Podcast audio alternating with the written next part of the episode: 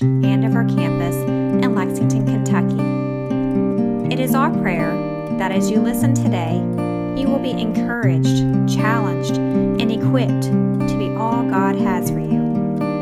We invite you to join us for worship on Sunday mornings at either 8:30 or 11 o'clock a.m. at our Todd's Road campus near the Hamburg area of Lexington. Would you believe it if I said I was a very good child? Uh, I, I, was loud and I was wild, but I was a good kid. Uh, I, I, naturally wanted to please people, um, which I think might have been like my chief character flaw as a child, uh, as I would do anything anybody said to uh, make them happy. Uh, but I was also quick to react to people too. So my sister was six years older than me and she would always like poke and prod and like sneak behind my parents' back and do things. And then when I like wanted to punch her or like level her, then I got in trouble. Uh, it, if you don't believe me, there is VHS footage from the, the camcorder in the mountains of North Carolina of her behind my parents sticking her tongue out at me like over and over again. And I'm asking them to stop, and they think I'm just being wild. And then finally, I go after her. I'm ready to take her down. And my parents got mad at me. They saw the video years later and understood that it was her fault and that I was a great kid who would react to people and do things to make them happy. Uh, which was fine as a little kid, but the summer after third grade and as I headed into fourth grade, that became a problematic character trait for me because the slightly older boys around the neighborhood figured out that they could uh, uh, get me to do things that uh, would benefit them. Hey, Chad, why don't you steal your mother's cigarettes uh, and your father's beer? Uh, see, we had built this incredible fort in the woods. It had walls and a ceiling. It had a little hallway coming into it. We had a fire pit out front and chairs out there. We all had our Swiss Army knives, uh, living the good life in the woods. We had built paths back there that had false detours and ways in. Uh, you couldn't find your way back there if you had to. This was the good life back in the fort. And they figured, well, uh, some cigarettes and some beer would make it even more fun. And Chad's parents have all those things, and he'll do whatever we want. Um, and so they, they got me to do that. And so we're back in the woods smoking and drinking, which are both disgusting at fourth, fourth grade. I don't know what we thought, but that's, that's a whole different discussion. Um, and we think we're slick. We think we are covering our tracks. Uh, nobody is onto anything. Uh, we're just good, wholesome boys hanging out in the woods. Um, I asked my parents one day if I could spend the night in the woods. Now, I'm still scared of the dark. Uh, so my father thought something might be up. Uh, that, uh, why would Chad want to spend the night in the woods? And my mother, sweet naive mother, just thought, well, they're having fun. Uh, so dad wanted to see this fort that he'd never been to. So we clean up, we had all the evidence of any improprieties. Uh, we'd bring him down the false trails, get him back there to show him this fort. Now, Dad is legally blind. Uh, there's no way he's going to ever find this thing again. I mean, if he was from here to Dennis, he couldn't tell who Dennis is. So there's no way he's going to get back there. He checks it out, things are good. Uh, still can't sleep out there. This just doesn't seem right. Those boys are a little older. You're scared of the dark. Uh, there are creatures out there. I mean, there's a couple bears in eastern North Carolina. Uh, but Okay. A couple days later, we're all hanging out in the woods. We got our cigarettes lit and our beers popped. And then all of a sudden, this creature comes barreling through our uh, path to the fort. That creature was my father and mother. Dad had used all of his military training and instincts. This is the man who knows that 75 years ago there was a gas station on that corner, even though it's no longer there. Uh, he comes barreling down this trail. Mom's following behind him with her uh, uh, perm and her frosted hair, wearing dad's like snake boots, and we are busted. Um, I knew something was up. Mom's laying into us. She's dragging all the boys back to the house. She calls all their mamas. Uh, Jason wasn't there day, that day. He was the oldest of the boys, so we blame all of it on Jason. It's Jason's fault. He was the one who's doing all this. Jason's fault. Uh, some of the other parents bought that and thought it was all Jason. My parents saw through that uh, very clearly. They uh, knew something was up from the beginning. More should I say, my dad knew something was up. Mom thought we were just little, uh, good little boys having a grand time in the woods. Uh, dad had seen through all of the compliant behavior outside. He'd seen through all the uh, clean fort when he came back there. He knew we were up to no good. It didn't matter how well I listened at home or how well uh, I, or how politely I asked to go back to this fort. He knew we weren't doing right.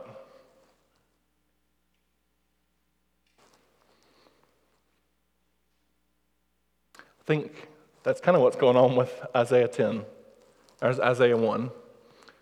Uh, it's a pretty shocking passage to be this early in Isaiah's book. We haven't actually met Isaiah yet. Uh, we haven't had his, uh, his calling narrative. We haven't had his lips touched with a coal. Uh, and we get this text Hear the Lord's word. Listen to our God's teaching, people of Gomorrah. That is just like a pleasant salutation if you've ever heard one. Uh, basically, hey, you scum of the earth, you violent people, you who would attack somebody, you horrible, godless people. Hey, God, that's a great way to start. Um, what should I think about all your sacrifices, says the Lord? I'm fed up with entirely burnt offerings of rams and the fat of well fed beasts. I don't want the blood of bulls, lambs, and goats. When you come to appear before me, who asked this from you, this trampling of my temple's courts?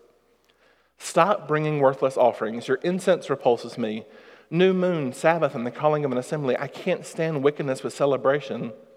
I hate your new moons and your festivals. They've become a burden that I'm tired of bearing.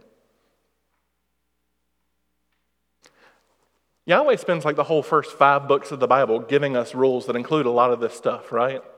Sacrifice some bulls, uh, give a goat for this thing, bring a burnt offering for this, and a fellowship offering for that, and a thanksgiving offering for this. And now he is fed up with their offerings. Their festivals have become a burden for, them, for him to bear. He's sick of bearing it.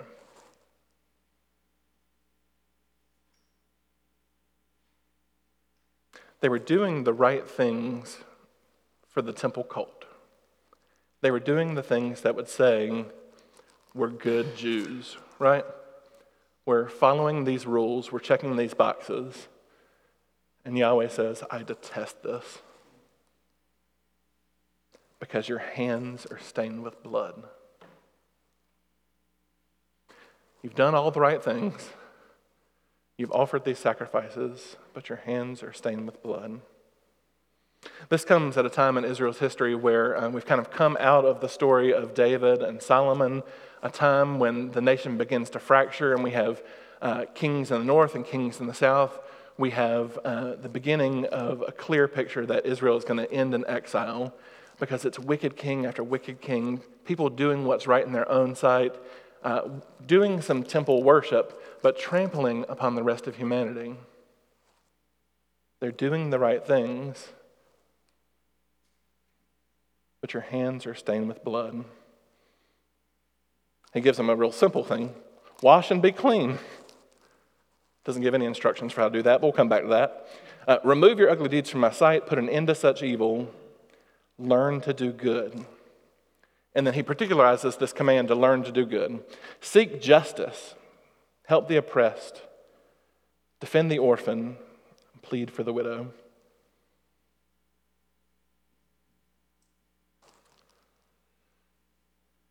Hear the word of the Lord, you people of Gomorrah. You do all these things I told you to do, but your hands are covered in blood. Learn to do good, seek justice help the poor and the oppressed. If you do these things, you'll eat the best of the land. If you don't, you'll be devoured by the sword.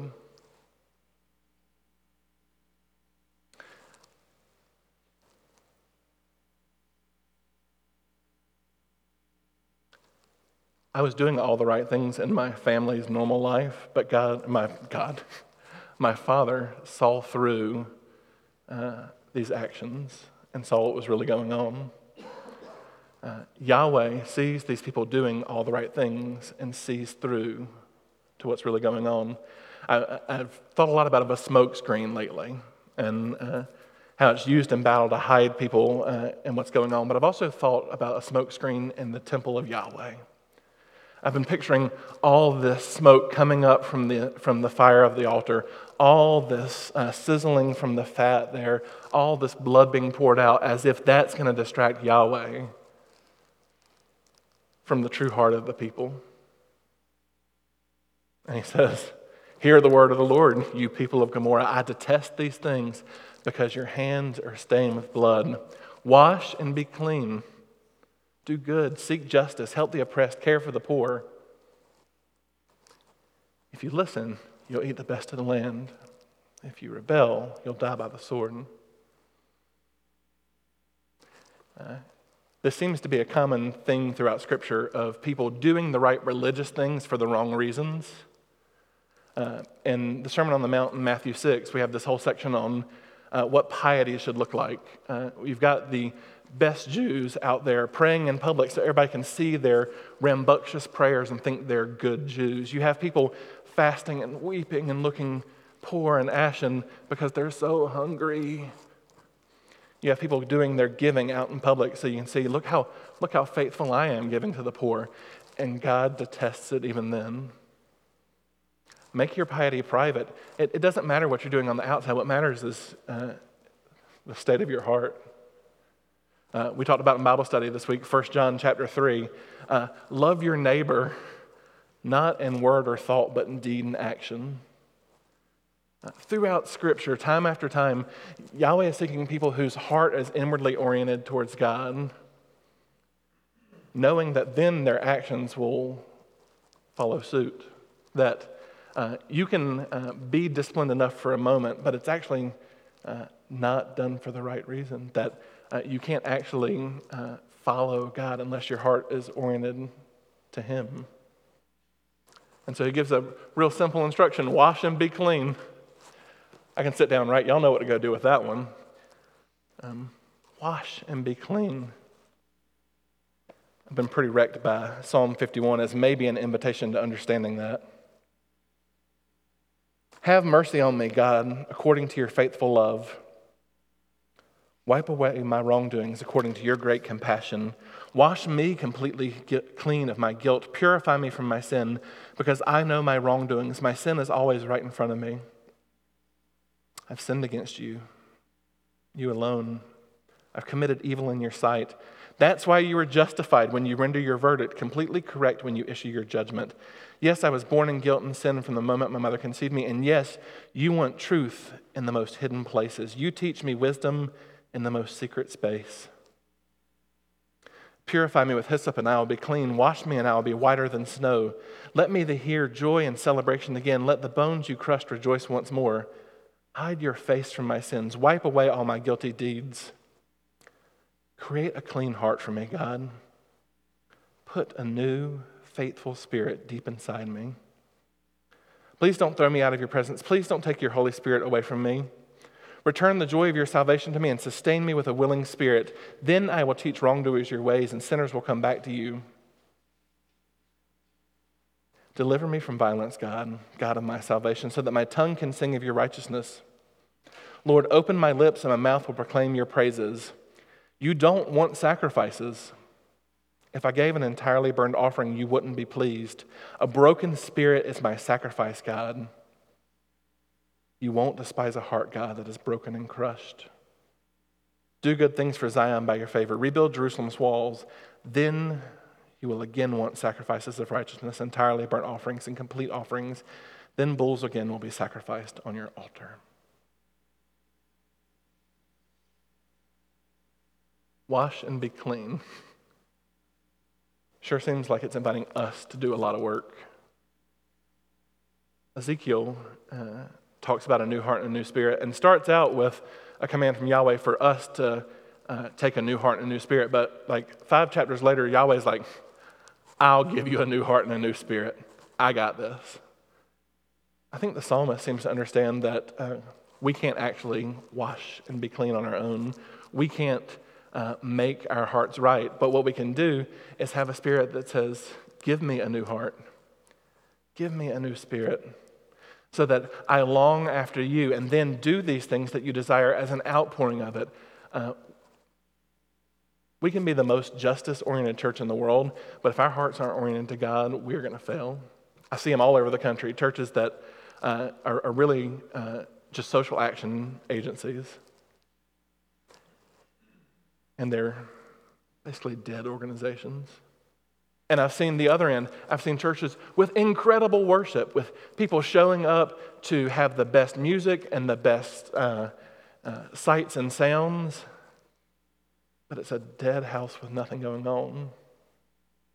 But churches where people have said, Here I am, Lord.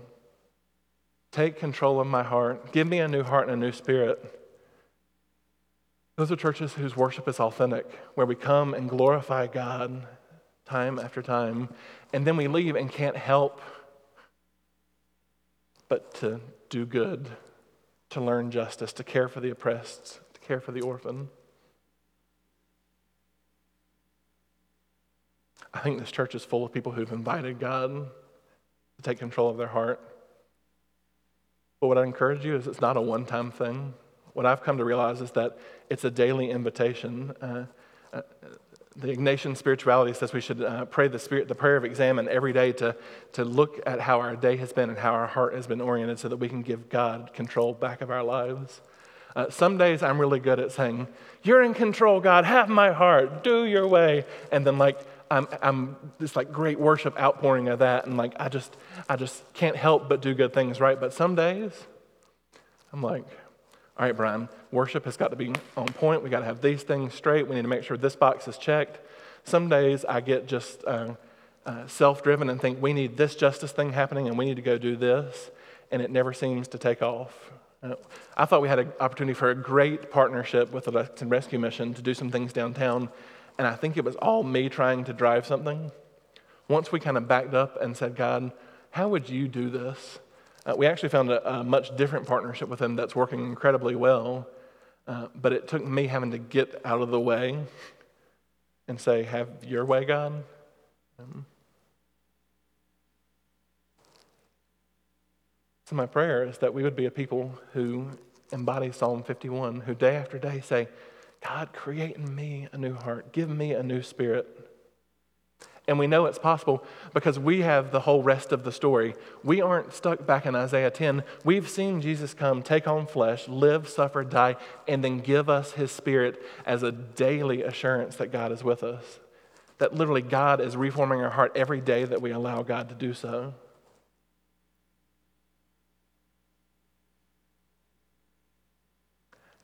I'm actually really thankful that my father caught us in the woods and that he then put me on lockdown for six months. And then when I got out and got in trouble again, he basically locked me down through high school. Because every time uh, he wasn't in control, I was getting in more trouble. And of those friends, literally all of them are either dead or in jail.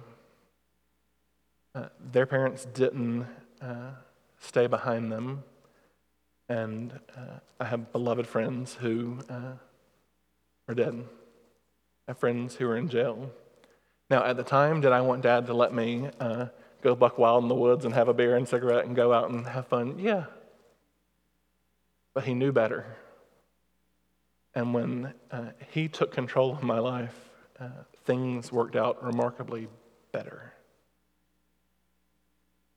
The God of the universe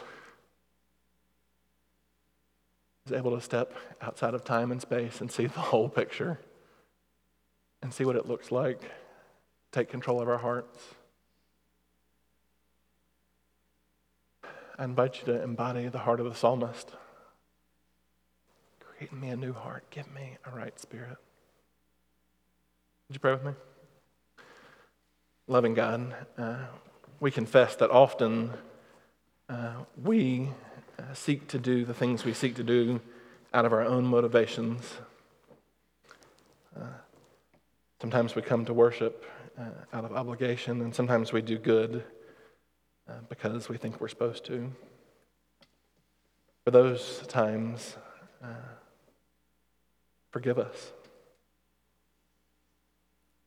Lord, take control of our hearts, Give us a new heart and a new spirit day after day,